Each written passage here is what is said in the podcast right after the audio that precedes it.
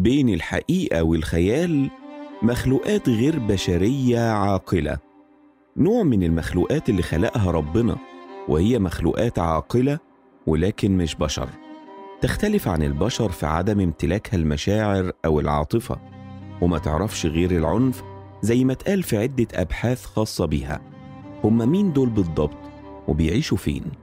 تفتكر في حد شافهم قبل كده؟ هنتعرف النهاردة عن سكان الأرض المجوفة أو الرماديون بالتفصيل.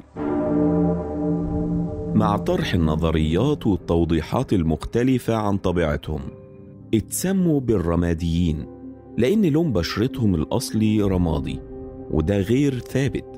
بمعنى إن الرمادي يقدر يغير لونه للون تاني فمثلا يقدر يتحول للون الأصفر عند الجوع. والرماديين نوعين. النوع الأول بيعيش في جوف الأرض. النوع التاني بيعيش في الفضاء الخارجي زي ما قال علماء كتير. وكلها اجتهادات طبعا. ولكن هل فعلا الرماديين دول مخلوقات نصف بشرية أو مهجنة؟ في رأي قال إن الشكل التشريحي الخارجي للرماديين يعتبر قريب من البشر. منهم أصحاب القامة القصيرة عندهم إيدين ورجلين وتلاقيهم برؤوس مدببة أو مفلطحة وبيتكلموا لغة قديمة غير مفهومة. رأي تاني قال إن الرماديين دول تم ذكرهم في حديث نبوي صحيح عن رسول الله صلى الله عليه وسلم. قال لا تقوم الساعة حتى تقاتلوا قوما صغار الأعين عراض الوجوه كأن أعينهم حدق الجراد كأن وجوههم المجان المطرقة ينتعلون الشعر ويتخذون الدرق حتى يربطوا خيولهم بالنخل. لكن الحديث ده ربما يكون المقصود منه التتار واللي ليهم بالفعل صفات العين الضيقة القريبة من الشبه بعيون الجراد وكانوا بالفعل قصار القامة وده ينطبق على سكان شرق آسيا زي الصين وغيرهم. وبالفعل تم القتال مع التتار أكثر من مرة وقت الخلافة الإسلامية. ومعنى يتخذون الدرك يعني المحفة وهي عبارة عن نوع من المركبات كان بيجلس فيها كبار وعلية القوم عشان يحملهم العبيد على أكتافهم كنوع من الرفاهية وقت التنقل والترحال من مكان للتاني. لكن في رأي قال بيستبعد إن الحديث يكون المقصود منه الرماديين وقالوا الرماديين ممكن يكونوا موجودين في أمريكا وده متعلق كمان بالسؤال اللي ناس كتير سألته ليه بتتم مشاهدة الفضائيين في أمريكا كتير دون غيرها؟ وده عشان زي ما البعض قال إنه يوجد فتحة توصل لجوف الأرض موجودة هناك خاصة في صحراء نيفادا.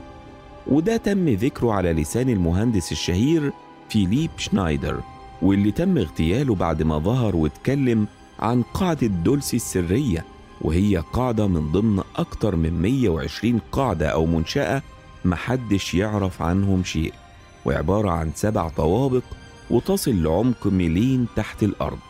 شنايدر قال إنه كانت مهنته مهندس في الحكومة الأمريكية وتم تكليفه بمهمة فحص نوع الصخور في منطقة أسفل الأرض لتحديد نوع المتفجرات المناسبة ليها عشان يحفروا أنفاق تحت الأرض.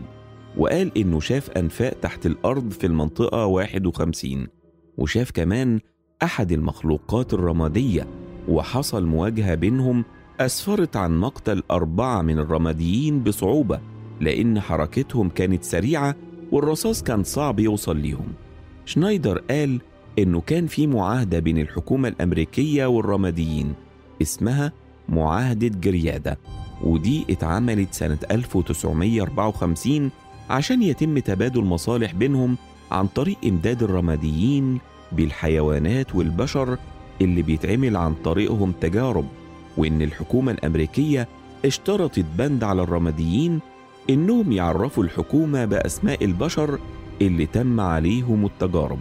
طبعا الرماديين خالفوا المعاهدة وهنا اعتبرت الحكومة الأمريكية إن ده نوع من التهديد بحرب قادمة وإن في نوع مستنسخ وهجين بين البشر والرماديين موجودين بيننا. وده عن طريق استخدام إناث البشر كأوعية ليهم لإنتاج عدد كبير وحماية جنسهم من الانقراض وده من خلال استخدام رحم أنثى بشرية. طبيعي بعد الكلام ده كله يتعرض شنايدر للاغتيال لأكثر من عشر محاولات لحد فعلا ما يتم قتله في 17 يناير عام 1996 في شقته بعد ما تم الادعاء إنه مات منتحر بشنق نفسه. ولقوا جثته عليها علامات خنق في الرقبة وعلامات زرق على وشه. ودلوقتي هتسأل نفسك وتقول ليه أمريكا هي الوحيدة اللي تم عقد معاهدة معاها؟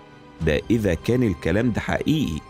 هقول لك لأن المخلوقات دي لا تتعامل إلا مع القوة المسيطرة أو الحاكمة في الوقت ده زي ما سبق وعملوا ده مع ألمانيا في عهد هتلر اللي كان وقتها يعتبر القوة العظمى في العالم.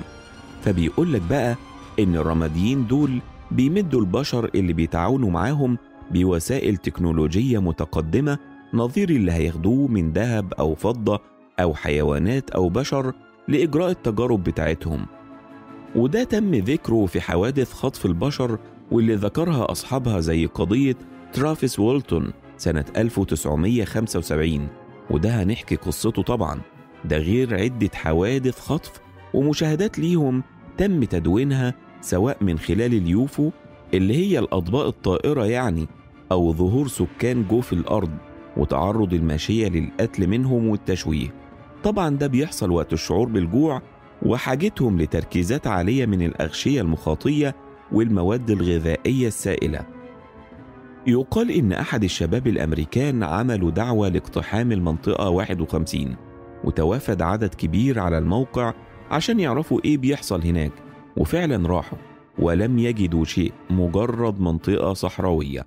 على جانب آخر في رأي بيقول إن الرماديون دول هم نوع من الجن اللي سكن الأرض قبل سيدنا آدم واللي تم طردهم وقت الحرب اللي تم ذكرها في كتب التراث زي البداية والنهاية لابن كثير واللي ذكر فيها حرب دارت بين الملائكة وسكان الأرض قبل خلق آدم ولتهيئة الأرض لنزول آدم ووجود البشر واللي طبعا كان رد الملائكة وقت ما الله سبحانه أخبرهم إنه هيخلق بشر فكان ردهم هل ستخلق من يفسد فيها ويسفك الدماء؟ طيب هل الملائكة كانت تعلم الغيب وتعلم إن البشر هيسفك الدماء في المستقبل؟ أكيد لأ ولكن الراجح هو وجود مخلوقات أفسدت وسفكت الدماء في الأرض قبل نزول آدم ولم يتم القضاء عليهم جميعا وربما الرماديين دول من نسلهم. وممكن حاليا كل فترة تشوف خبر بيقول مشاهدات لأطباق طائرة أو مخلوقات بترتب لزيارة الأرض وإن أمريكا أو البنتاجون بالأخص أعلنوا ده قريب على غير المعتاد. ده دليل على إن في اتفاق تمهيد لظهور المخلوقات دي واللي قال رأي أحد الباحثين إن الرماديين دول هيكونوا من جيش الدجال وإبليس وإن في حرب آخر الزمان. فهل كل ده تمهيد لظهورهم؟ هقول لك وارد جدا وما تستبعدش حاجة. في صور ظهرت لأشخاص سياسيين مع الرماديين. الصور دي زي صورة ملك السعودية وصورة أحد القادة العسكريين مع أحد الكائنات دي لكن مفيش مصدر بيقول إن الصورة دي حقيقية. وهنا يحق ذكر أغرب الحكايات والحوادث اللي ممكن تسمعها. بدأت الحكاية الغريبة دي في 5 نوفمبر 1975 بولاية أريزونا الأمريكية بإحدى الغابات لما كان ترافيس وولتون ضمن فريق عمل مكون من سبعة أشخاص لقص أغصان الشجر لحساب شركة حكومية هناك بتتولى مهمة توريد الأخشاب من الغابات. بعد ما خلص ترافيس شغل في اليوم ده هو وزمايله قرروا العودة وأثناء رجوعهم شافوا جسم غريب مضيء واقف على جنب طريق الغابة وطبعا اندهشوا لأن الجسم ده يشبه الطبق المسطح وكان بيخرج منه ضوء غريب لونه أزرق. ترافيس فضوله دفعه إنه يروح يستكشف إيه ده على الرغم من تحذيرات زمايله إلا إنه رفض وصمم يكمل وقرب من الجسم ده عشان فجأة ينطلق منه شعاع أزرق طرحه الأرض مغمى عليه وهنا أصحابه أصابتهم صدمة وسابوا المكان بعربيتهم لكن أثناء ده فاقوا من الصدمة واكتشفوا إنهم سابوا ترافيس لوحده فرجعوا بسرعة للمكان تاني عشان ياخدوا صدمة تانية. ترافيس مش موجود. بسرعة غادروا المكان وراحوا قسم الشرطة ببلدة سنوفليك وهم في حالة رعب وفزع. قابلهم رئيس الشرطة وسمع قصتهم وشاف إنهم في حالة صدمة فعلا.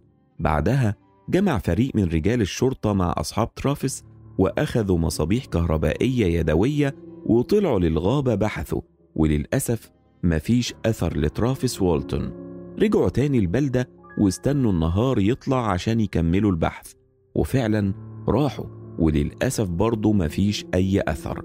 وهنا اتسرب الخبر للصحافة عشان تتحول البلدة دي مادة خام للإعلام والباحثين. وتنطلق أكبر رحلة بحث عن شخص مفقود استمرت لمدة أسبوع لكن برضه مفيش أثر.